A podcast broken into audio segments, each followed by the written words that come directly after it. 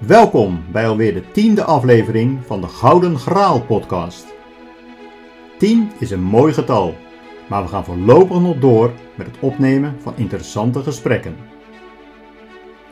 In deze aflevering gaan we langs bij Renate Westerlaken, die directeur is van het Ronald McDonald Kinderfonds.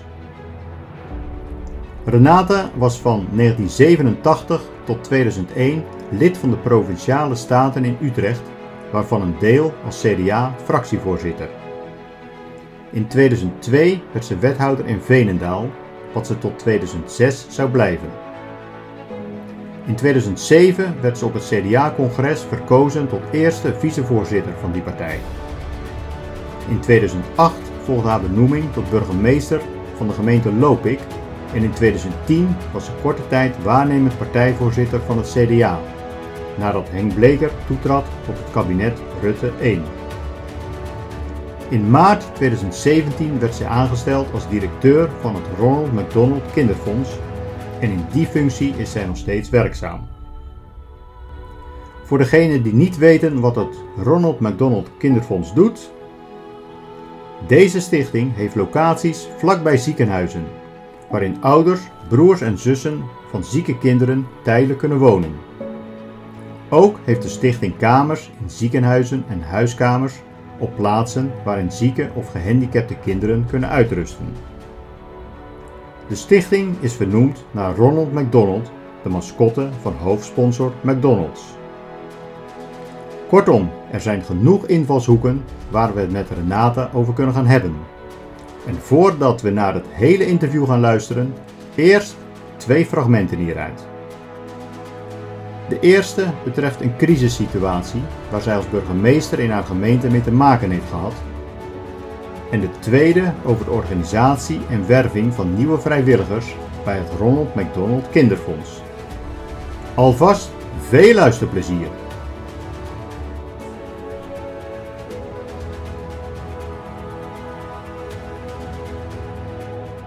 En uh, daar was een rave party aan de gang. En ja, onvoorstelbaar. Het was altijd uh, nou, heel erg rustig. Hè? Uh, S'nachts in, in Lopende Bensel. Maar vanuit heel Europa waren daar mensen die nogal vreemd uitgedost waren. Met allemaal ijzerwerk in hun gezicht en op hun haar. En nogal onder de invloed van allerlei pillen. Die waren yeah. heerlijk hun weg aan het banen naar dat mopcomplex. En dat was gewoon een rave party. En nou... De, ik wilde eigenlijk gewoon meteen dat de politie ging optreden en uh, dat hele complex ging leeghalen. Het was levensgevaarlijk langs de weg, waren allemaal auto's geparkeerd en zo. Mm -hmm. Nou ja, maar goed, uh, toen zei de commandant van de politie: ja, het is misschien niet zo handig om dat nu op dit moment te doen, want ja, het is donker, het is een groot terrein. de kans dat er grote vernielingen worden aangericht is ook aanwezig. aanwezig.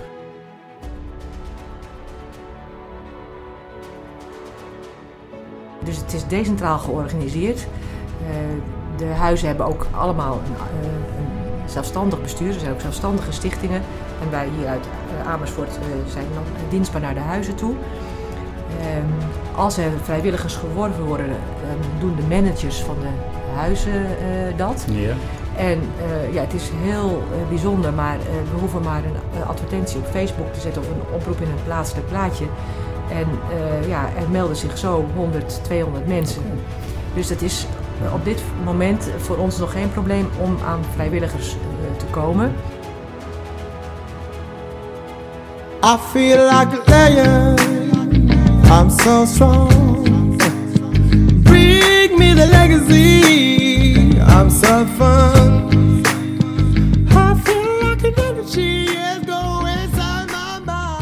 We zitten vandaag in, uh, in Amersfoort. We zitten uh, naast het spoor. We hebben een beetje moeten improviseren uh, gelijk. Want we zaten eerst in de spreekkamer aan de andere kant van het Ronald McDonald Kinderfonds gebouw. Maar daar had net de KPN bedacht om te gaan boren.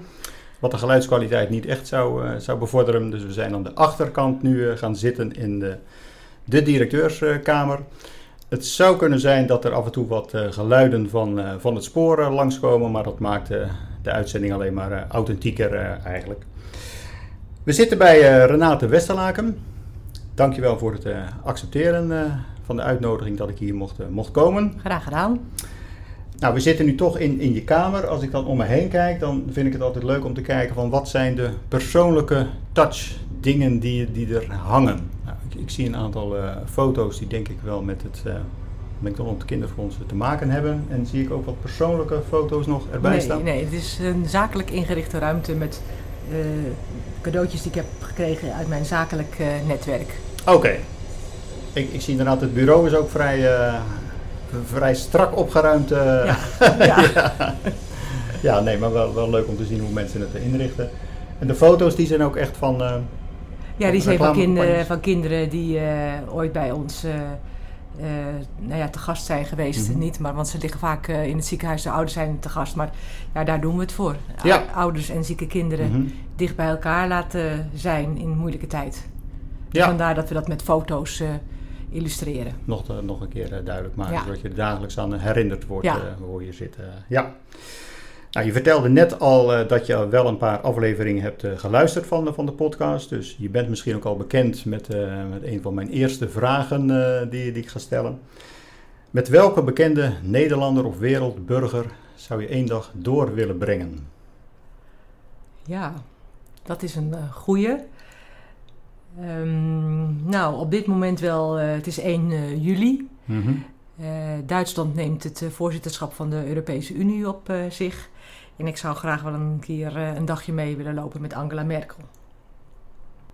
Dat is inderdaad een hele interessant persoon. Uh, ja. Ja. Omdat ja. zij uh, ja, toch aan het einde van haar termijn is. Dat heeft ze mm -hmm. aangegeven. Maar doorgaat alsof er nog vele termijnen volgen. Mm -hmm. Zij toch ook weer in deze crisistijd nou, getuigen heeft afgelegd dat zij oog heeft voor uh, wat er speelt en wat mhm. de belangen zijn. Ja, ik, vind, uh, en ik ben benieuwd hoe zij het komend half jaar voor zich ziet. Dus nou ja, als ik de keuze zou hebben, zou ik graag een keer een dagje met haar meelopen. Zou je een specifieke vraag aan, aan haar hebben? Nou, nee, dat kan ik niet zo 1, 2, 3. Uh, dat dat of, mhm. voltrekt zich meestal als je iemand uh, ontmoet. Ja. Maar mm gewoon uit interesse van, hey, hoe doe je dat nou? Mm -hmm. Hoe hoe heb je dat nou de afgelopen jaren gemanaged? En mm-hmm. ja, zij uh, maakt af en toe ook wel een eenzame indruk. Uh, en toch heel doortastend. Mm-hmm. Nou ja, hoeft, Het hoeft niet een tegenstelling te zijn, mm-hmm. maar ja, ik vind haar een interessante en bewonderenswaardige vrouw. Ja, echt wel een, een wereldleider ja. uh, zou je kunnen zeggen. Die zich al jaren staande houdt. Ja. ja, in een hele complexe wereld inderdaad. Ja. ja. ja. Um, we gaan nu over tot een, een, nieuw onderdeeltje in de, in de podcast. Ik had hem net al even kort aan je uitgelegd. Ik heb uh, zes uh, dilemma's voor je.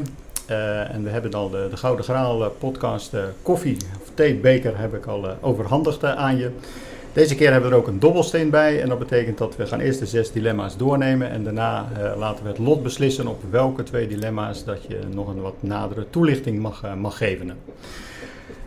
We beginnen met de eerste. Trump of Poetin?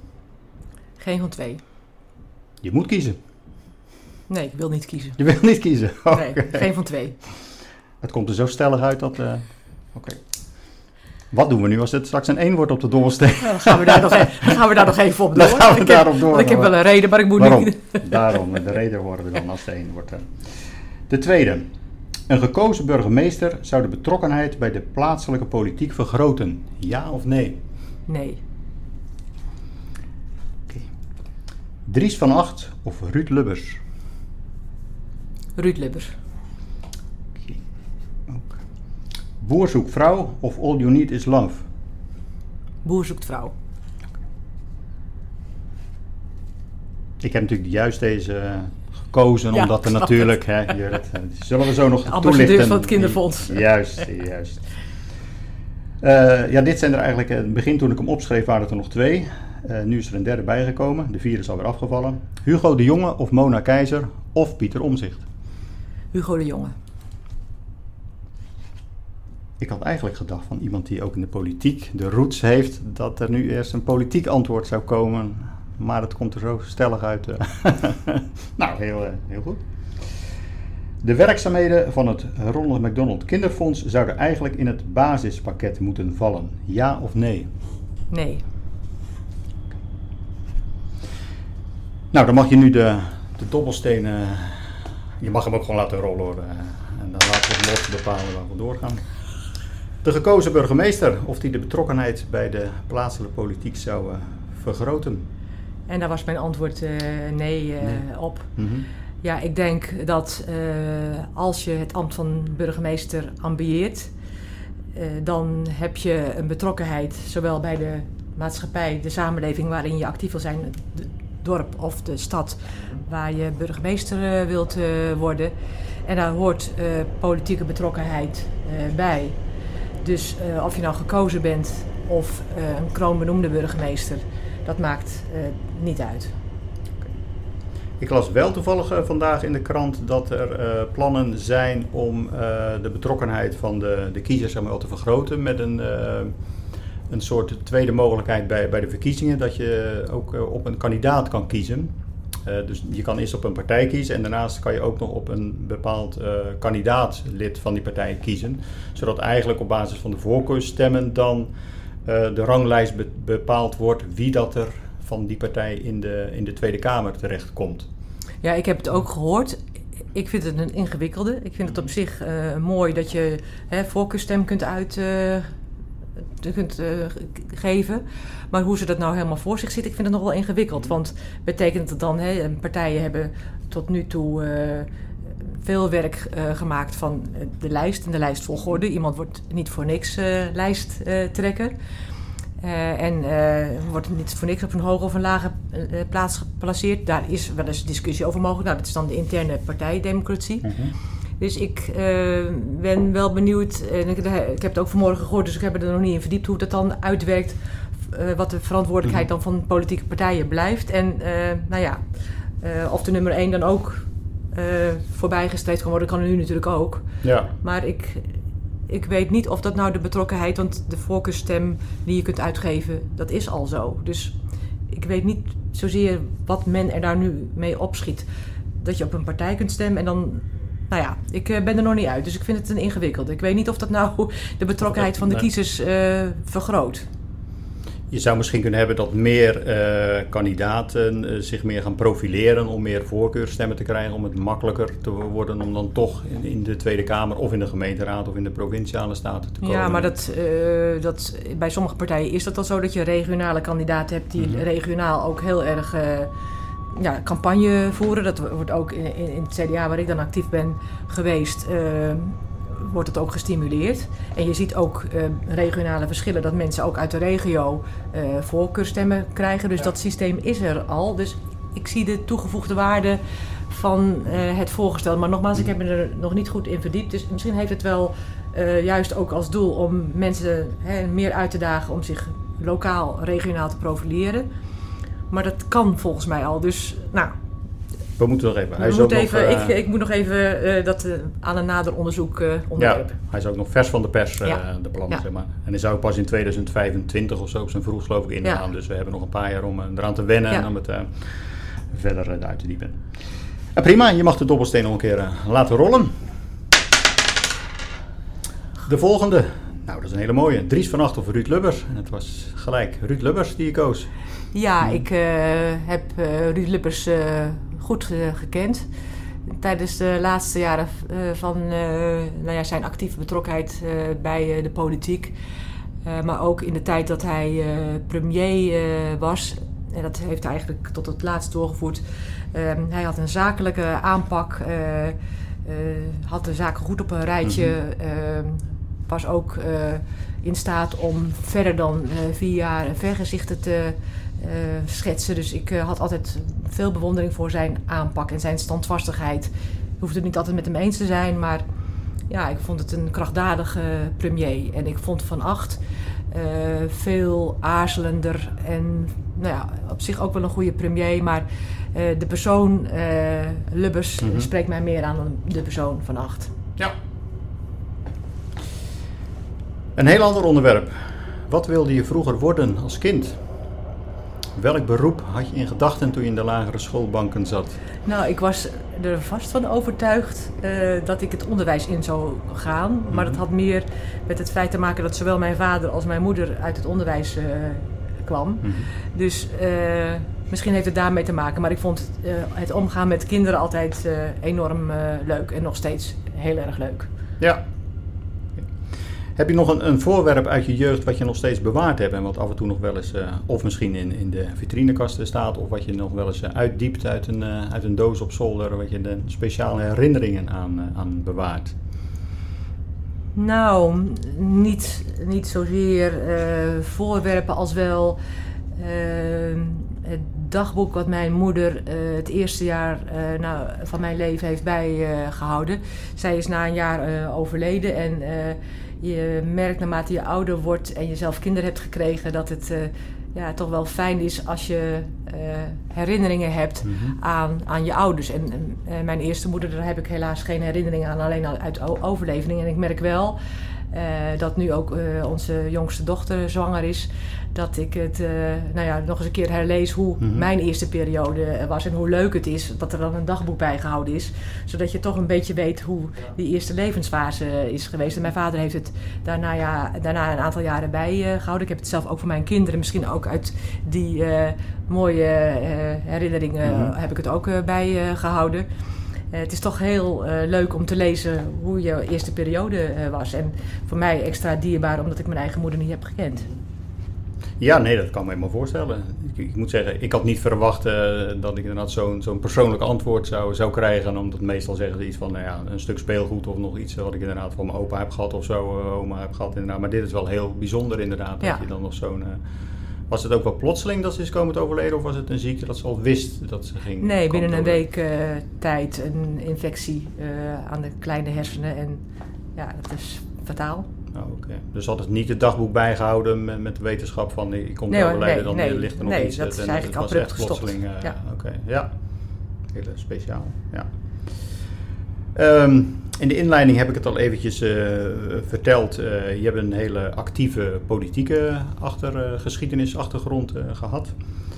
Wat trok je aan in de politiek toen je eraan begon? Nou ja, eigenlijk van kleins af aan uh, via mijn vader de politieke belangstelling meegekregen. Hij was uh, ook uh, actief in de, op bestuurlijk niveau, niet in de vertegenwoordigende politiek. En ik vond het enorm interessant. Het was, waren de jaren zeventig en mooie debatten in de oude Tweede Kamergebouw. wat ik gewoon enorm interessant mm-hmm. vond. En uh, ook wel van huis uit meegekregen dat je niet alleen voor jezelf leeft. Er komt nu even een trein, uh, ja, je wordt op je wenken bediend. inderdaad, uh, ja. je wordt op je wenken bediend. Ja. Maar vanuit huis uit met de paplepel ingegoten gekregen dat je niet alleen voor jezelf leeft, maar dat je onderdeel bent van, van een samenleving. En dat het ook mooi is om van je talenten gebruik te maken en je iets voor de samenleving terug te doen. En dat zat er eigenlijk kennelijk al vroeg in. En ik ben, uh, toen ik ging studeren in Utrecht uh, al vrij snel uh, actief geworden in de jongerenorganisatie van het CDA. En heb daar een hele mooie leertijd gehad van nou ja, hoe je met maatschappelijke vraagstukken omgaat, hoe je met vergaderingen omgaat, hoe je dingen kunt beïnvloeden, zaken kunt beïnvloeden. En dat vond ik gewoon ontzettend leuk. En op enig moment nou ja, kwam daar de vraag van wil je je kandidaat stellen voor de Provinciale Staten in, in de provincie Utrecht. En toen was ik 27 en uh, nou, we waren jong. en ja. je denkt van nou, uh, mm -hmm. dit is uh, de kans om ook als jongere een, een, stem te krijgen in een vertegenwoordigend lichaam. En dat heb ik toen met veel plezier gedaan. En hoe kom je dan eigenlijk erachter dat je er ook wel, wel feeling voor hebt? Voor, voor het, noem het maar, het politieke spel. dingen aankaarten, proberen met andere partijen meer te rijden, daarvoor te vinden. Dat, dat je dat echt wel, wel leuk vond en dat je daar waarschijnlijk ook energie uit haalde. Nou, in het begin je, merk je gewoon dat je. Ik, ik, toen ik in de provinciale staten kwam in 87, 1987, mm -hmm. toen was ik 27 en de gemiddelde leeftijd van de statenleden toen, dat is nu gelukkig wel heel erg veranderd, was toen 54 jaar. Uh, dus als ik wel eens mm -hmm. met mhm. collega's meeging, dan werd ik niet als collega behandeld hè, bij een bedrijf of bij organisatie op bezoek. Maar dan zeiden ze tegen de mannen waarmee ik was: mm -hmm. van, Heeft u uw secretaresse meegenomen? Ja, ja, dat is wel ja. heel grappig. Maar uh, ja, in het begin heb ik dat natuurlijk wel heel erg moeten leren. Uh, uh, maar op enig moment, ik vind het leuk om in een team eh, te werken. Ik ben een teamplayer en je leert ook van je, van je collega's. Ja, en dan blijk je dan toch uh, kennelijk iets goed te doen. Want nou, je bent weer verkiesbaar gesteld hoger op de lijst. En in 1995 werd ik lijsttrekker. Dus dan, ja, dan heb je, ja, je ontwikkelt dat. Uh, en ik vind het ook leuk om over vraagstukken na te denken. En dat samen met, een, met anderen en ook met andere politieke partijen tot een goed, uh, ja, goed resultaat uh, te brengen. En dat samenspel ook met mensen vanuit andere politieke partijen, dat was in de provinciale staten heel erg leuk om te doen. Ik had daar ook goede contacten met andere partijen en met de gedeputeerden. Uh, dus daar heb ik altijd met ja, veel plezier. Je krijgt er inderdaad, wat je zegt, je krijgt er ook energie uh, van. Enorm veel plezier gehad met collega's. Maar ook heel erg hard uh, gewerkt. Ja, hoe gaat zoiets? Dan heb je daar lol in. Mm -hmm. En je Mhm. krijgt waardering omdat je toch weer op de lijst terug wordt geplaatst. En steeds een stukje hoger. Dan denk je, nou, doe toch iets Ja. goed. Is, het ook een soort rode draad eh, in, in je carrière tot op heden dat er altijd wel iets in zit van eh, ook voor anderen bezig zijn? Ik bedoel, ook nu bij het Ronald McDonald Kinderfonds, ja, is het natuurlijk ook eh, voor anderen doe je dit toch eigenlijk. Het zou wat anders zijn als je bijvoorbeeld voor, voor een, voor een profitorganisatie zou werken. Denk je dat je daar ook zou kunnen werken? Uh, ik heb het nooit geprobeerd, maar de rode draad in mijn functioneren in de maatschappij uh, is wel dat ik iets heb met mensen in kwetsbare posities. Ook in mijn nevenfuncties hè, uh, heb ik altijd wel. nou, ik voel me het best als ik iets voor een ander kan betekenen en bijdragen, kan bijdragen aan een, een stukje beter leven voor, voor anderen. Um, dat is wel een rode draad. Is het dan heel gek als ik zeg van nou, er zit nog wel eens een keer een terugkeer in, in, in de politiek uh, aan te komen? Nou, ik heb uh, vier jaar, bijna, nee, dat, nou, bijna vier jaar, het gaat mm -hmm. snel. Ik ben in 2017, februari 2017, heb ik afscheid genomen als burgemeester van uh, Lopik. Daar was ik samen met mijn gezin overigens enorm gelukkig. Mm -hmm. Dus een hele mooie gemeente om te werken. En daar heb ik ook heel veel met heel veel plezier uh, gewerkt. Ook omdat je vaak ook achter de schermen ook wat voor je inwoners kon uh, betekenen. Mm -hmm. En dat, nou ja, dat kreeg je ook terug. En ook met de medewerkers op het gemeentehuis en uh, met de raadsleden en de wethouders enorm mooi kunnen bouwen mm -hmm. aan, aan de gemeenschap in, in Lopik. En op enig moment, nou ja, als je dan terugkijkt, ik werd 55 en je kijkt terug op je, op je loopbaan. Um, met de rode draad van hè, uh, iets voor de maatschappij willen betekenen, je steentje bijdragen aan, uh, nou ja, aan een betere, betere, betere gemeente, een mm -hmm. betere provincie.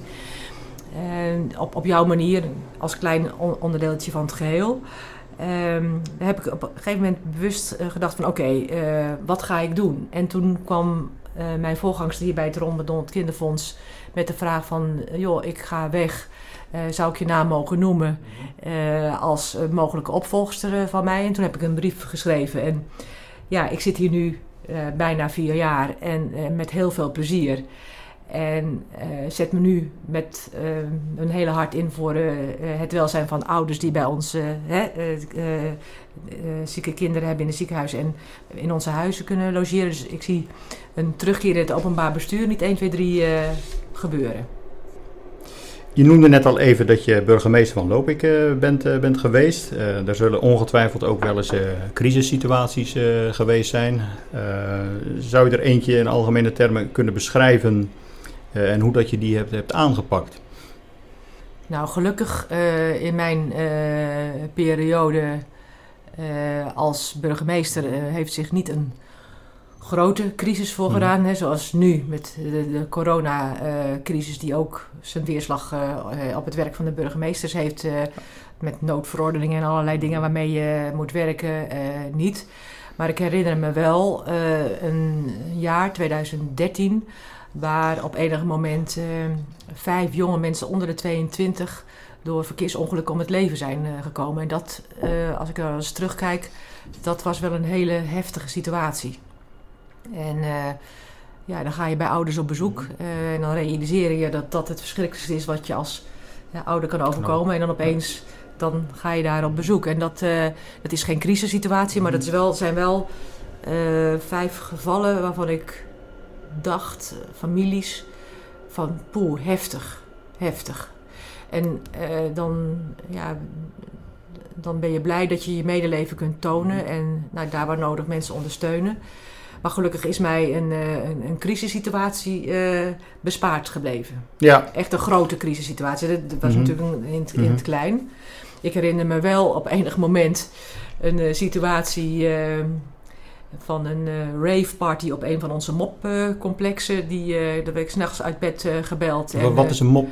Dat is een mobilisatiecomplex waar vroeger, daar hadden we er vijf van in Lopik, eh waar v- vroeger munitieopslag was. Mhm. En waar allemaal barakken stonden. En een van was inmiddels in handen van de, een paar waren er in handen van de gemeente gekomen. En toen werd ik door de politie uit bed gebeld van... eh, er is eh, vreemd bezoek op eh, het mopcomplex Lopik. Eh, eh, Lopik, ja, dat was de eerste signaal wat ik kreeg. Mhm. En toen dacht ik, oh help, daar is- is mijn nieuwe brandweerkazerne. Ja, mijn nieuwe brand, de nieuwe Mhm. brandweerkazerne. Ja, ja. En de gemeentewerf is daar gevestigd. Hoe kan dit nu? Maar na het bericht was de mopcomplex Benschop. Dat was nog mooi. ja, daar hadden we allemaal mooie plannen mee. En eh, daar was een rave party aan de gang. En nou ja, dat is onvoorstelbaar. Het was altijd eh, nou, heel erg rustig. hè, s- S'nachts in, eh in Lopik en Benschop. Maar vanuit heel Europa waren daar mensen die nogal vreemd uitgedost waren met allemaal ijzerwerk in hun gezicht en op hun haar. En nogal onder Mhm. de invloed van allerlei pillen. Die waren heerlijk hun weg aan het banen naar dat mopcomplex. En dat Mhm. was gewoon een rave party. En nou, de, ik wilde eigenlijk gewoon meteen dat eh, de politie ging optreden en eh, dat hele complex ging leeghalen. Dat is levensgevaarlijk langs de weg. waren allemaal auto's geparkeerd en zo. Mhm. Nou ja, maar goed, eh, toen zei de commandant van de politie... ja, het is misschien niet zo handig om dat nu op dit moment te doen... want ja, het is donker, het is een groot terrein. de kans dat er grote vernielingen worden aangericht is ook eh, aanwezig. Ja. Oké, maar dan Mhm. morgenochtend Mhm. eh, Gelijk. meteen... 7 uur, Maar 6 uur. toen was er dichte mist. Ja, nou ja dus de, in de loop de, Mhm. de, van de dag eh, zijn, eh, hebben onze vrienden, tussen aanhalingstekens, de, de toko verlaten. Maar ja, dat was een hele merkwaardige er- ervaring. En eh, nou ja, dat is toen wel opgelost, maar ja, dat heeft toen eh, wel... eh, ja, later kon je erom lachen, maar op dat moment was ik echt woest. En ook de onmacht eh, die je toen had, omdat je gewoon ja, wijs moest zijn. Ik wilde dat ze, dat we ze konden... Zou stoppen. ja. Ja. weg zouden gaan, maar ja. ja. het, het meest cynische was nog dat de mensen van de gemeentedienst, eh, die waren de maandag erop naar, de, de, naar het complex gegaan en eh, ze hadden alles keurig opgeruimd. Dus dat was ook alweer eh, dat heel wel grappig. En Ze ja. hadden hun eigen generatoren Mhm. bij zich en... eh, eh, een van mijn wethouders, eh, die was ook uit bed eh, gestampt, want hij woonde in eh Benschop. En die eh, was met eh, een van de medewerkers van, eh, de, van de gemeentewerf was die, het eh, complex opgegaan. Die was voor burgemeester aangezien. Later hebben we een filmpje op YouTube eh, nagekeken. De burgemeester was ook in zijn nopjes. Eh, toen dacht ik, wat? Ik was helemaal niet in mijn nopjes. Maar later hebben we er enorm om gelachen. Maar ja, dat... Ja, en dat zijn natuurlijk ook situaties die... Ik kan me voorstellen dat je bepaalde trainingen krijgt. Maar dit zijn dingen daar... Ja, die gebeuren zo ad hoc. En volgens scenario's die je ook niet van tevoren kan bedenken. Nee, dus dan moet je dat op dat is- moment handelen. Ja, ja. Ja. maar goed, Mhm. dat. Ja, tot eh, gelukkig geen grote. We hebben wel Mhm. regelmatig getraind, hè, crisistrainingen. Eh, maar gelukkig geen grote narigheid. eh. Ja, hoog water, Ja. hè, maar Mhm. dat, dat zag je dan aankomen. Dat is ook nooit gelukkig eh, verkeerd Nee. eh, gegaan. Zul je nou hè, met deze droogte niet meer kunnen bedenken. Maar nee, eh, maar er zijn hebben ook periodes op enig geweest... moment. eh, eh, ja. ja. Ja. Nou, ik, ik zit gelijk te denken natuurlijk van... Het, het liep nu goed af. En eigenlijk de volgende ochtend gingen ze, gingen ze zelf eigenlijk het terrein Ja, aan het einde van de middag, hè? Eind was van de het, middag, ja, oké. ze moesten eerst een beetje uitslapen natuurlijk. was, ja. oké, de mist. Maar dat had natuurlijk ook inderdaad heel anders kunnen aflopen... als het wel inderdaad tot vernielingen had geleid. En dan denk ik altijd van, ja... Dan krijg je als, als bestuurder dan, als burgemeester, eh, kan je weer de volle laag eh, Ja. krijgen van ja, waarom is dat complex niet gelijk toen het bekend was eh leeggeveegd? Dan had dit allemaal voorkomen kunnen Nou, worden. dan had ik een verhaal Hm. moeten hebben. Ja. ja. ja. Nou ja, en ik denk dan een beetje aan het geval natuurlijk de demonstratie op de Dam. En ook de discussie daarna die, die Femke Halsema toen over zich heen kreeg. Ehm, Ja, hoe kijk je daar tegenaan? Want achteraf natuurlijk, als alle feiten dan bekend zijn, die moet je dan verantwoorden, dan is het ja, relatief makkelijker. Alleen ik kan me voorstellen, als je op dat moment de beslissing moet nemen, ja, dan doe je dat met informatie die je dan hebt. Maar dat het ook wel eens een beetje frustrerend is als je dan moet verantwoorden. Uh, als de kennis dan wel allemaal bekend is, maar die had jij niet op het moment dat je de beslissing moest nemen. Ja, nou ja, dat is, uh, dat is in deze tijd en het wordt mm -hmm. denk ik steeds lastiger voor uh, bestuurders. Je krijgt bijna niet meer de tijd om daar waar je je moet verantwoorden, mm -hmm. namelijk in het geval van Femke Halsema voor de gemeenteraad van Amsterdam, mm -hmm. om je daar te verantwoorden. De hele wereld, uh, via Twitter, via de opinieprogramma's op de televisie, ja. op de radio, het ging nergens anders over. Oordelen Ze was al, geveld, veroordeeld. Ja. En Mhm. uh, dat vind ik wel eens uh, lastig in deze tijd. Je moet altijd bereid zijn om je handelen goed te kunnen uh, verklaren Mhm. en te verantwoorden. Maar aan de gemeenteraad. en nou is de, Amsterdam natuurlijk een stad. en wat daar gebeurt heeft impact op het hele, in, Mhm. in het hele land. Je hebt ook gezien dat de, haar collega's in andere grote steden al wat meer geanticipeerd hadden op wat er Ja. komen Mhm. ging. Demonstratierecht is een groot recht in, in, in Nederland. Uh, maar de gezondheid uh, van mensen was op dat moment uh, ook een te beschermen recht. Dus ik vond het een hele lastige hoe zij bejegend werd. En ook in de Tweede Kamer, ze, ze werd veroordeeld. en dat is wel eens jammer, de heigerigheid tegenwoordig. Mm hè? men bemoeit zich overal mee, men heeft er een oordeel over je klaar. En je moet dus wel sterk in je schoenen staan uh, en je lijn uh, weten te houden. Mm -hmm. uh, en nou ja, we kunnen denken, oké, okay, ik moet me voor de gemeenteraad verantwoorden. Ik kan me s'avonds recht in de spiegel aankijken. Mm -hmm. He, dat had ik altijd eh, als ik ergens de dag eens overdacht heb. Man, heb ik nou vandaag iets fouts gedaan? Kan ik mezelf voor de beslissingen die ik gedaan heb recht in de spiegel aankijken? En als het antwoord daar ja op is, nou, dan kun je ook, uh, heb je ook een goed verhaal naar de gemeenteraad toe. En uh, nou ja, het was wel spannend, hè, maar dat had ook, dat, dit wordt ook allemaal politiek. Hè, en ja. dat, dat, is af en toe, denk ik, voor burgemeesters, nou, best moeilijk om zich dan staande te houden. Zeker in zo'n situatie dat de hele samenleving meekijkt. Ja, en natuurlijk, ik bedoel, vroeger was, was de burgemeester denk ik nog een, een, een autoriteit waar dat meer naar, naar geluisterd werd. En, maar ja, tegenwoordig inderdaad heeft iedereen ook uh, er een mening over uh, en is het ook ja. al... Uh, ja. ja. maar kijk, vroeger is niet altijd beter. Het, het gaat mij erom dat ik het tegenwoordig gewoon wel goed vind dat je je gezag en je autoriteit moet verdienen. En dat mm -hmm. mensen daar je kritisch volgen, dat mensen jou... Uh, daar ook openlijk feedback, uh, dat vind ik heel fijn. Mm -hmm. Dat mensen gewoon feedback geven en uh, je scherp houden. Dat is wel een. vroeger de notabelen. Mm -hmm. Nou, daar, daar werd Mocht. Ja. En mm -hmm. nou, daar, van die generatie ben ik niet. Maar ik vind wel dat we met meer respect voor gezagsdragers zouden. Meer, meer respect voor gezagsdragers zouden Mhm. moeten tonen. Ook als het gaat om uh, nu weer. Uh, uh, in het begin was wat de regering deed rondom de aanpak van het, de COVID-crisis, was allemaal geweldig. Nu wordt het alweer wat onrustig en we vinden het moeilijk om, om maatregelen letterlijk na te, te, leven. En nu wordt, komt er steeds meer kritiek. Ja, dat is dezelfde handelswijze als bij de demonstraties op de Dam. Uh, wacht nou eerst eens hoe de verantwoording mm -hmm. is. En ga niet uh, met de kennis van nu uh, veroordelingen uitspreken. Wacht nou eventjes. En haal die heigerigheid uit het debat. En waarom moeten we altijd fouten aanwijzen? En waarom kunnen we niet eens een keer zeggen... jongens, dit hebben we gewoon goed gedaan.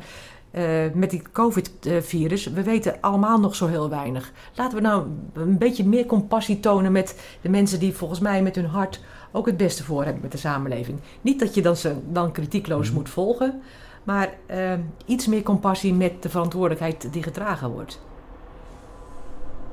Duidelijk. De laatste vraag over de politiek, voordat we naar je huidige functie uh, overstappen. Uh, Heb je een idee hoe dat we de, de teruggang bij de, bij de politieke partijen qua aantal leden uh, terug kunnen dringen? Want ze zitten toch eigenlijk, iedere partij die heeft er wel mee te maken. Nou ja, een nieuwe partij die kan nog wel eens wat uh, in opkomst zijn en die kan nog wat, wat groeien. Maar de meeste, de meeste traditionele politieke partijen die krijgen toch steeds minder leden. Uh, we hadden het er net ook al even over, over de, betrokkenheid bij, bij, de politiek. Heb je een bepaald idee erover hoe dat we toch zeg maar, meer mensen ook geïnteresseerd kunnen krijgen in die politiek?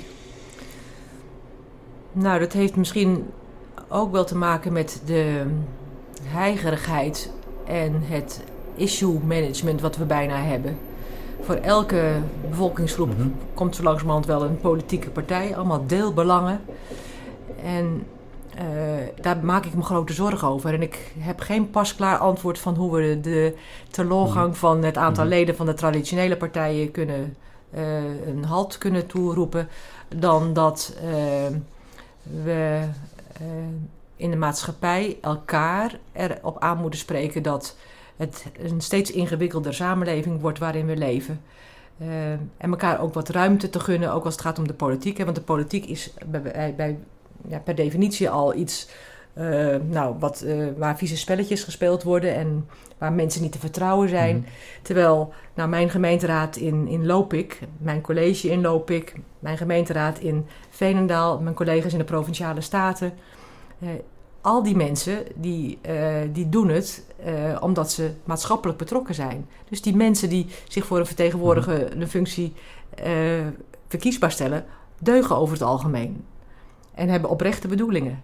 Alleen we, we, krijgen de boodschap kennelijk niet meer mm -hmm. over, het, uh, over het voetlicht. Het is meer een imagoprobleem wat, wat ze hebben eigenlijk. Politiek. Ja, dus ik denk dat we... Mm -hmm. Nou, misschien is zo'n verandering van zo'n kiesstelsel... Maar nogmaals, mm -hmm. ik moet het even bestuderen. Dat je... Als je, nou, ik ken Jaap, Jaap Rietijk, die, uh, die wil zich in gaan zetten voor de plaatselijke of de regionale of de landelijke politiek. Uh, dat je uh, als je meer mensen kunt kiezen die je echt kent, waar je echt mee in verbinding staat, die je op de markt of weet ik veel waar kunt aanspreken, mm-hmm. dat dat een, een, middel is om de politiek weer op een, nou ja, in een beter daglicht te, te stellen. Maar ja, het, uh, je ziet ook uh, ledenaantallen van uh, de publieke omroep. Het, het, is allemaal tanende. En ja, we moeten misschien iets nieuws ver, verzinnen voor die vertegenwoordigende politiek. In, in, bijvoorbeeld, hè, je hebt allerlei vernieuwingsbewegingen die proberen de mensen bij de politiek te betrekken. Ik vind het een hele ingewikkelde. Ik ben daar niet over uit. Het is ook een ingewikkelde. Ja. Zonder meer, ja. We maken nu het overstapje naar het uh, Ronald McDonald Kinderfonds, hè, zoals het officieel uh, heet. Uh, wat ik gelezen heb op internet en via jullie website, is het dat, een, dat de organisatie ook voor een groot gedeelte op vrijwilligers drijft, zeg maar. Ja. Kan je ongeveer een verhouding aangeven hoe het is met, met het aantal mensen die je zeg maar, in dienst hebt en hoeveel vrijwilligers dat er ja, we hebben, maar het is misschien nog goed om een beeld te geven hoe de organisatie in elkaar uh, zit. We, hebben, we zijn hier in Amersfoort, uh, daar werken nou, in uh, deeltijd dienstverbanden 24 personen. Die zijn dienstbaar aan de 12 huizen en de drie vakantiehuizen en de 16 mm. huiskamers die we in ziekenhuizen hebben. Uh, de meeste huizen uh, die hebben een be beperkt management. De kleinere huizen twee uh, en grotere huizen vier of vijf betaalde krachten. Mm -hmm. En verder wordt onze organisatie gedragen door bijna 2000 vrijwilligers. Die 365 dagen per jaar, zeven dagen per week dus, onze huizen mede draaiende houden. Zonder hen uh, zou het werk zou vele malen duurder worden en, ja. Uh, en, mm. en, ja, ingewikkelder. Ja. Okay, ja. Uh, nou ja, dan is inderdaad, als je die verhoudingen hoort, de, ja, dan is mijn volgende vraag eigenlijk gelijk van hoe zorg je ervoor dat je ten eerste die vrijwilligers aantrekt en ten tweede, hoe hou je ze ook betrokken bij de, bij de organisatie? Ja, dat is mm. heel mooi. We, hebben, we zijn decentraal georganiseerd, mm -hmm. hè, dus we hebben twaalf huizen bij uh, alle grote academische ziekenhuizen en een aantal belangrijke perifere ziekenhuizen met een specialistische, uh, vaak te vroeggeboren kindjes in Zwolle en in, uh, in Veldhoven hebben we speciale huizen die dicht tegen ziekenhuizen aan staan die zich gespecialiseerd hebben in te vroeggeboren babytjes.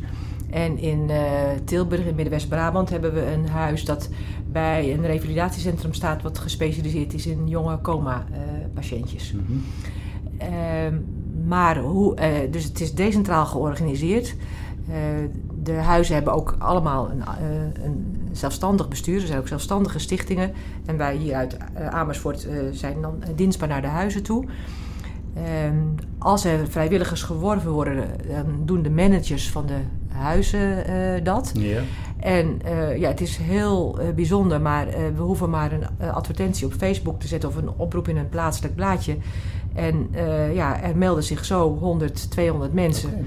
Dus dat is op dit moment voor ons nog geen probleem om aan vrijwilligers te komen. wel zie je dat, en dat is als je nou ja, ziet hoe, uh, hoeveel werk ze, ze verrichten. Mm -hmm. 365 dagen in de week open, in, in, per jaar open. Mm -hmm. dan is het ook, heb je ook als organisatie een verantwoordelijkheid om, om ze te motiveren en aan je gebonden te houden. Mm -hmm. we proberen dat vanuit het kinderfonds te doen door cursussen aan te bieden, zodat ze zich kunnen scholen in, in onderdelen van van hen, hun functioneren waar ze behoefte aan, uh, aan hebben. Bijvoorbeeld omgaan met rouw en verdriet. dat is een van de uh, belangrijke cursussen die er gegeven wordt. Maar ook van hoe stel je. Hoe, uh, mensen zijn heel dienstbaar ingesteld, maar je moet op een gegeven moment ook grenzen stellen. van, van hoe trek ik een streep van ja, mhm. dit kunt u niet van me vragen als een gast onhebbelijk zou zijn. Dus we proberen ze te, uh, te scholen. Dat uh, probeert, uh, proberen wij in, in, aan de huis ook aan te bieden. En er wordt ook goed gebruik van gemaakt. en de managers en de besturen van de huizen zelf nou, voeren gesprekken met de vrijwilligers. hebben af en toe uitjes. men gaat ook in verschillende huizen op bezoek. Hè. Dus we, vanuit Den Haag zijn ze bijvoorbeeld vorige, vorig jaar in Utrecht op bezoek geweest. Uh, we hebben als groot bedankmoment jaarlijks een, uh, een, uh, een, bedankmoment vanuit het kinderfonds. En vaak is dat een musical. Ja, dat was tot voor kort heel normaal dat je met ja, z'n allen naar de musical ging. Ja, ja, ja. Maar dit jaar, volgend jaar zal het misschien wel anders mm -hmm. gaan. We hopen dat dat, nou ja, we zinnen wel weer iets, een ander bedankmoment. Maar, en ook in de, in de afgelopen coronaperiode, waar dat ook gevolgen had voor de, de vrijwilligers... Uh, die uh, voor een groot deel plotseling ook in een kwetsbare groep uh, bleken te vallen. Want we hebben heel veel vrijwilligers die wat ouder mm zijn. En die dus niet meer in de huizen wilden komen of mochten komen, omdat we ook het besmettingsgevaar in de huizen wilden minimaliseren. Mhm. Maar ja, daar hebben we vanuit de huizen ook uh, van alles aan gedaan om hen aangehaakt te houden, om mhm. hem gemotiveerd te houden. En nu we langzamerhand weer aan het opbouwen zijn, zie je ook dat mensen staan te trappelen om weer, terug, te komen.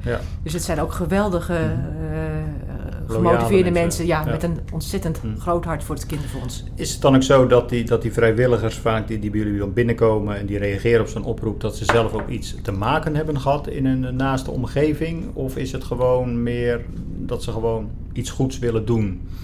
Komt wel voor. Mhm. Eh, ook oud-gasten willen graag eh, iets terug uh, doen. Hoeft niet altijd dan per se vrijwilliger worden in het huis. Maar ja, kan ook door middel van het, in, inzamelen van, van gelden. Maar mm -hmm. nee, het, het, het, zal voorkomen. maar het zijn vaak ook mensen die... Nou ja, als je een kind... als je kinderen hebt, mhm. dan ben je daar natuurlijk als ouder op je kwetsbaarst als ze ziek zijn. Ja.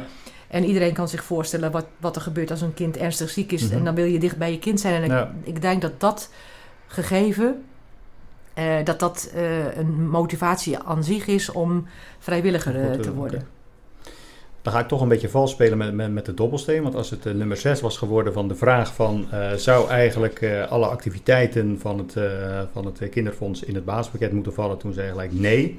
Maar ik denk van eigenlijk hoort het toch gewoon ook bij de ja, niet alleen de behandeling van, van de, de patiënten in dit geval, maar toch ook de naasten daar zodanig bij ondersteunen, zodat het ook in het gezin zeg maar zo goed mogelijk gaat. Je zou kunnen zeggen, dan, dan mag dat toch eigenlijk ook wel een, een, een taak zijn vanuit, vanuit de gezondheid. Ja, maar je had het over de activiteiten van mhm. het kinderfonds. Ja.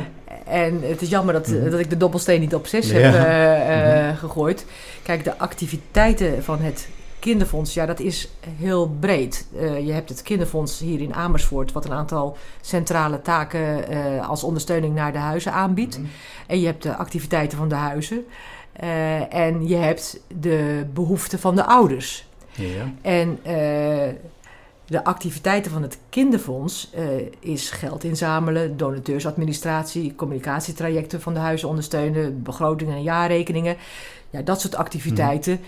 Daar, dat vind ik niet in het basispakket uh, horen. Wat ik wel in het basispakket vind horen, is dat ouders die bij ons uh, overnachten, dat, dat die hun, hun overnachtingsprijs die men moet betalen, 15 euro per nacht uh, dat, dat dat goed zou kunnen worden uit het basispakket. Dus daarom zei ik nee en ik had gehoopt mm -hmm.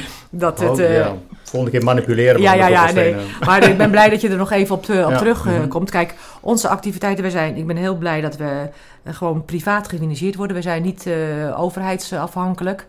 Dus wij, uh, zijn, uh, wij, wij, moeten, uh, wij houden onze eigen broek op als het gaat om fondsenwerving. Maar de ouders en de mm -hmm. gasten, die, er zijn ook al mogelijkheden hoor, om vanuit bepaalde verzekeringen die het verblijf in onze Ronald vergoeden. Yeah. Maar nou ja, dus dat Nog ouders, want, mm -hmm. want je ziet dat we vragen 15 euro per nacht. de eigenlijke overnachtingsprijs is 75 euro. Dus je ziet dat er nog een groot deel uh, ongedekt uh, mm-hmm. blijft. Maar goed, 15 euro per nacht is voor een groot aantal ouders wel op te brengen. Maar uh, ouders die dat niet kunnen betalen, daar hebben we een post op de begroting voor. En ook een vermogensfonds wat ons ondersteunt, de Lichtboei, die ons met 45.000 euro de afgelopen jaren heeft ondersteund.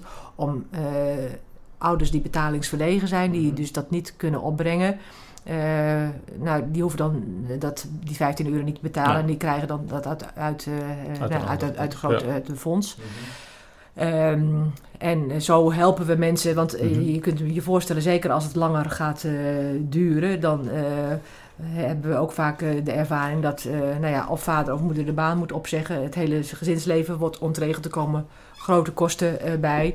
Dat dan, ja, dan lijkt 15 euro weinig, maar als dat uh, langer dan een jaar duurt is, en je ja. hele leven mm -hmm. wordt uh, ontregeld, dan is dat opeens ook wel een, een, grote kostenpost. Dus we hebben sinds vorig jaar ook gezegd: mensen die drie maanden of langer in onze huizen verblijven, die kunnen een uh, beroep doen op het langverblijversfonds. Mm -hmm. Helaas is het ook zo dat sommige mensen uh, ja, gewoon langer dan een jaar in een ja, McDonald's huis mm -hmm moeten verblijven vanwege de ziekte van hun kind. En soms ja. meerdere huizen afgaan. Mm -hmm.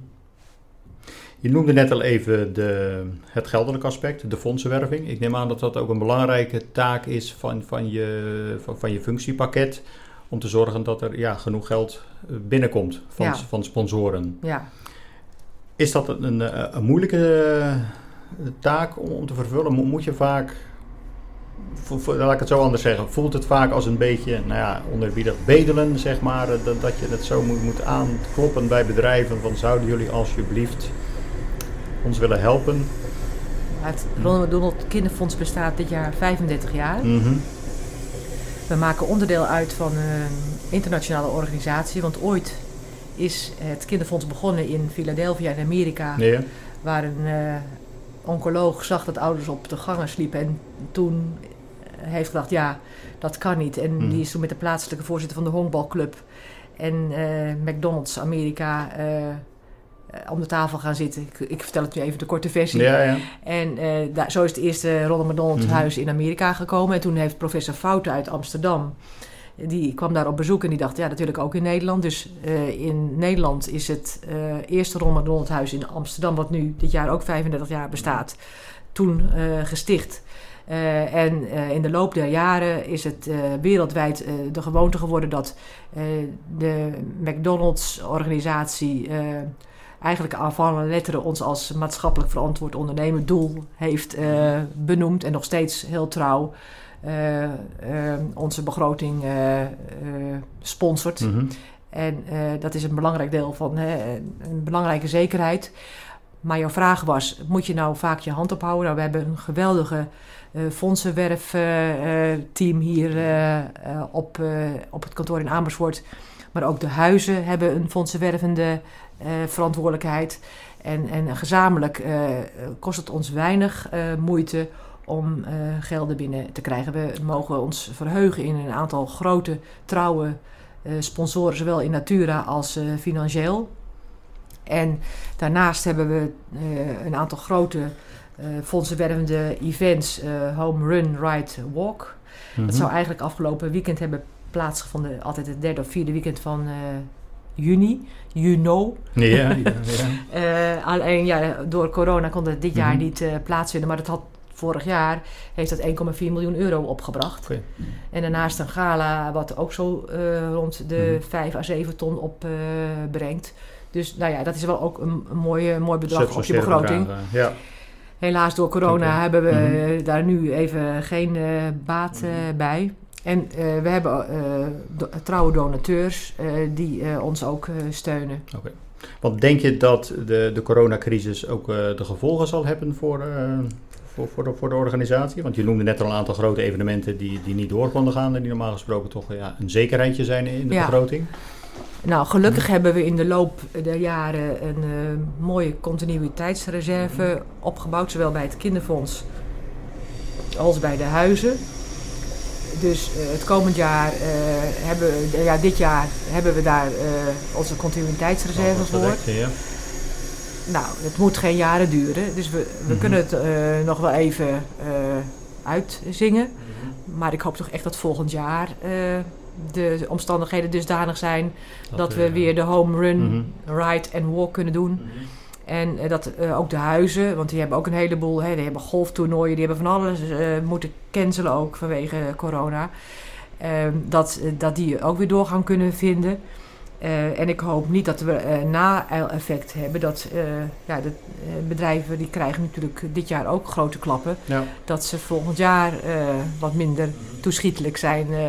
maar goed, daar uh, nee, dat, dat, dat zien we dan volgend jaar. Koffiedik uh, kijken, ja, inderdaad. Ja. ja. in ieder geval goed dat er in ieder geval uh, reserves zijn om het inderdaad wel een bepaalde periode te kunnen uitzien. Ja, daar zijn we op dit moment heel blij mee. Ja, nee, dat kan me heel goed, goed voorstellen. Een volgende vraag. hoe stuur je eigenlijk zo'n organisatie aan? Ik bedoel, het, het, belangrijkste is natuurlijk, ja, we hebben niet voor niks de foto's hier aan de muur hangen. Voor, voor de kinderen en voor de ouders doe je het. Maar wanneer is een jaar nu, nu echt geslaagd?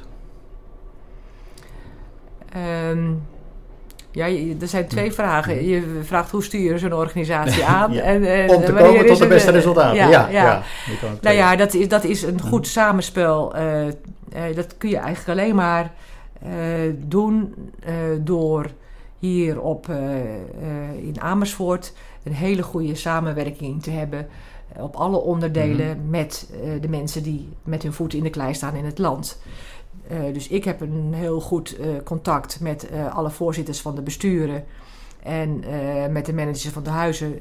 En, en mijn adjunct-directeur heeft dat ook. En, nou, we, hebben, we zorgen gewoon met onze teammanagers die voor verschillende onderdelen van de fondsenwerving, de financiën, mm -hmm. de communicatie, de huizen, dat die allemaal goed contact hebben met de managers van de huizen. Mm -hmm. En ehm, korte lijntjes, zodat we elkaar goed uh, kunnen helpen en elkaar kunnen ondersteunen.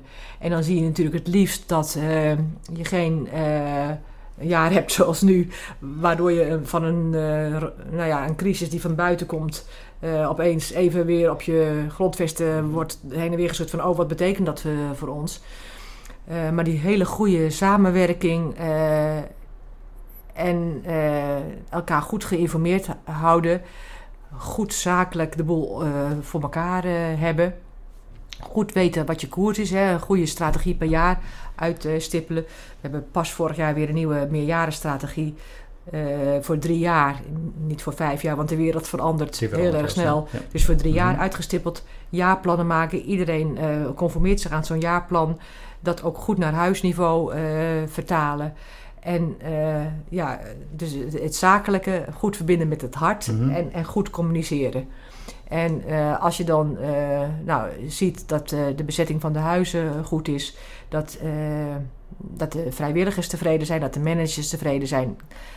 en dat wij hier op kantoor in, in Amersfoort ook met z'n allen zeggen van mm -hmm. ja, we hebben dit jaar toch weer mooie resultaten Mhm. geboekt. Ja, dan, Ja, nee, zo doe je dat. ja. Nou ja, ik, kom uit, de, dat weet je ondertussen wel uit meer uit de, de financiële wereld ook inderdaad. En daar proberen we altijd natuurlijk, hè, het meten is weten. Dus de, wat, ook de, de harde kengetallen, zeg maar. Nou weet ik dat bij zo'n organisatie dat, dat Ah, wat, die wat wordt- lastiger zijn, maar Nee, zijn die nee. hier ook? eh?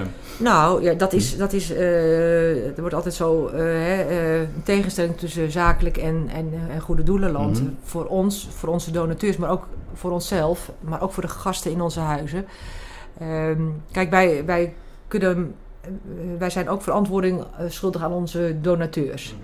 En eh, er is wel een trend dat mensen steeds meer de impact willen weten van eh, het geld wat zij geven. Het, eh, het Centraal Bureau Fondsenwerving Mhm. heeft eh, een, een actie van Geef gerust. Dat zijn goede doelen die bij het Centraal Bureau Fondsenwerving Mhm. aangesloten zijn. En daarmee, en dat is mede voortgekomen uit de vraag dat mensen gewoon steeds meer willen weten van oké, ik geef nu aan die organisatie, maar is dat wel vertrouwd? Ja. Dus het is een soort keurmerk. Hè? Nou, eh, wat wij zelf heel fijn vinden, dat hebben we afgelopen jaar, eh, afgelopen periode gedaan, is onderzoeken wat de impact van ons, eh, ons werk is. Mhm. Dus we houden maandelijks bezettingscijfers bij. Nou, dat is al, zijn al harde gegevens. Dan kun je kijken van oké, dit huis eh, is zoveel, heeft zoveel percentage. eh, ehm, dat, dat huis heeft het wat minder, maar dat, nou, hoe kunnen we dat bijtrekken? Eh, maar wat nog belangrijker is, van wat voor cijfer geven de gasten aan, eh, aan ons? En eh, nou, Mhm. eh, we hebben dat ook weer aan onze gasten gevraagd. En eh, daar- krijgen we 9,4 als beoordeling. Mhm. Hè? Dus eh, van de gasten in onze huizen. Maar ook zorgprofessionals die geven aan... en dat zijn dus de mensen die in de ziekenhuizen werken... dat eh, ze zien dat eh, kinderen, dus de zieke kinderen... eh, rustiger zijn, eh, de, de medicatie beter verdragen... eh, de behandeling beter verdragen, Ja. dat, omdat zij weten dat de Mhm. ouders binnen vijf minuten bij hen kunnen zijn. Ja. Maar ouders Mhm. kunnen door het feit dat zij in onze huizen kunnen verblijven, eh, ze geven aan, we kunnen de zorg beter volhouden. Ja. We, kunnen, we komen Minder beter tot rust. Eh, ook de, de, zeg maar de psychosociale Mhm. verwerking eh, na verblijf in het huis blijkt makkelijker, voor zover je kunt Mhm. spreken van makkelijker, eh, te verlopen. eh, als eh, je als gezin bij elkaar hebt kunnen blijven. Dus dat krijgen we, wij krijgen mooie feedback terug. Dus die impactmeting wordt steeds belangrijker. Ja. Oké. nee. En ook qua Ja. van hoe besteed je je financiën. Hè? Dus dat, eh, Mhm. daar heeft het Centraal Bureau Fondsenwerving ook eh, van die criteria voor. Van, eh, er moet niet te veel eh, geld omgaan. Aan hè, kosten dus- of dergelijke. nee. Ja, ik heb er inderdaad ook eens op gekeken op die site. Je kan eigenlijk van iedere organisatie kan je precies zien eigenlijk Ja. hoe iedere euro eh, Ja. dat die besteed wordt. En dat is belangrijk, want Ja. je, je, mensen geven je het vertrouwen Mhm. en dan moet je dat vertrouwen ook transparant verantwoorden. Ja. Ja. We naderen bijna het einde. Ik heb, ik heb nog twee vragen. De eerste is, wat wil je bereikt hebben als je hier voor de laatste keer de deur achter je dicht trekt? Oh, nou, ik hoop dat het nog een tijdje duurt. ja, ik, ik hoop eh, dat wij, eh, als ik hier de deur achter Mhm. mezelf dicht trek, eh, dat, eh, ja, dat hopelijk duurt dat nog een tijdje, want Mhm. ik ben nu 60 geworden, dus ik mag tot mijn 67ste. Dus ervan uitgaande dat het... Dat, het, eh, dat nog een tijdje duurt, ja. dat dat nog een tijdje duurt. Maar dan denk ik dat, eh, dat eh, als ik hier wegga, net zoals mijn voorgangers, een organisatie achterlaat waar ouders van zieke kinderen nog steeds een beroep op kunnen doen. En waar wij nog steeds een kleine bijdrage leveren, kunnen leveren. in het gevoel hebben dat mensen een thuis ver van huis hebben. Dat krijgen we ook vaak terug uit onze Mhm. huizen.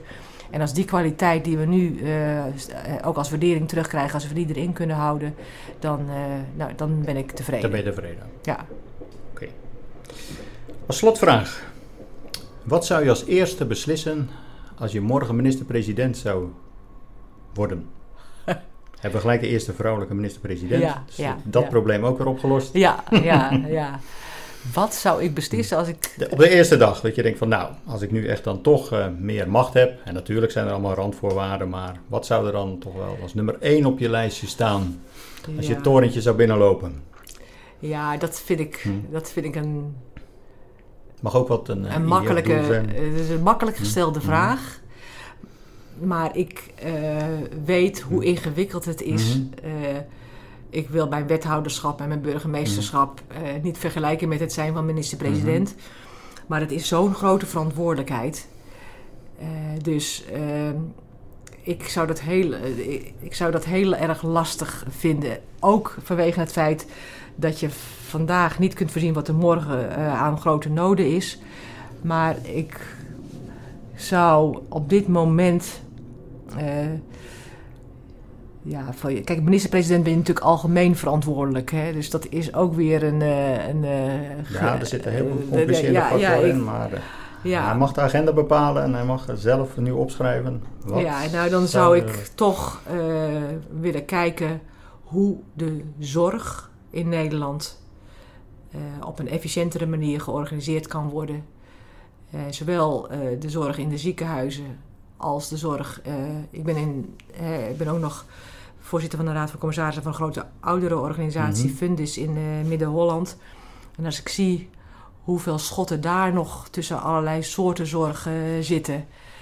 Nou, ik zou daar misschien als eerste eens mijn tanden in gaan zetten. Alhoewel je als minister-president daar een minister van uh, Zorg uh, nodig hebt. Dus misschien wil ik dan liever minister van Zorg worden dan minister-president. Mag ook. In, nee hoor. In, de nee, Gouden Graal podcast kunnen we alles regelen. nee, nee. Maar uh, uh, aandacht voor de zorg mm. en, en, en, de grote problemen naar de toekomst mm. toe... Uh, die ik in de gezondheidszorg op ons af zie komen... door de toenemende vergrijzing en de, en, en de toenemende ontgroening. Dus daar krijgen we nog een arbeidsmarktprobleem en uh, een betaalbaarheidsprobleem. En ja, die coronacrisis heeft er ons er toch ook weer op gewezen dat er toch nog wel hier en daar wat mankementen aan de organisatie van de zorg eh, zitten. Niet aan de mensen, mhm. want die doen geweldig werk, maar het bureaucratische geheel eromheen. Nou, daar zou ik misschien als minister-president dan aandacht voor vragen. Maar ik ambieer die functie niet. Ja, oké. maar goed. Het was ook hypothetisch, hè? Ja, gelukkig. Ja, gelukkig. Prima, dan zijn we uitgekomen eh, aan het eind uh, bij het uh, interview. We zijn net binnen het uur gebleven, dus dat hebben we netjes, netjes gedaan. Ik wil je bedanken voor je openhartige verhaal. En ook het station Amersfoort bedanken voor het maar de paar treinen die langs zijn gekomen om deze uitzending proberen nog iets te bestoren, maar dat is niet gelukt. dus bedankt. Graag gedaan. Wellicht, tot ziens. Bedankt voor het fijne gesprek.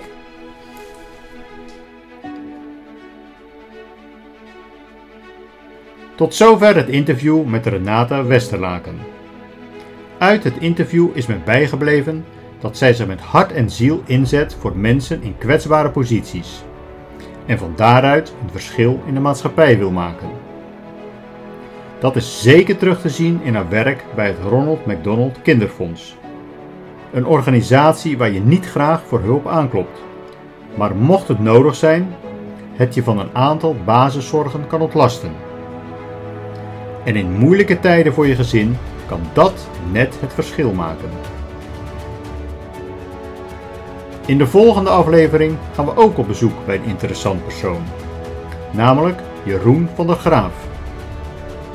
Jeroen kreeg op zijn 29ste van de artsen te horen dat hij nog maar één week te leven had. Gelukkig was dat niet het geval. En na een lang herstelproces deelt hij zijn inzichten over de negatieve gevolgen van stress en hoe je je vitaliteit op een positieve manier kunt beïnvloeden. Voor nu bedankt voor het luisteren en tot de volgende aflevering van de Gouden Graal podcast.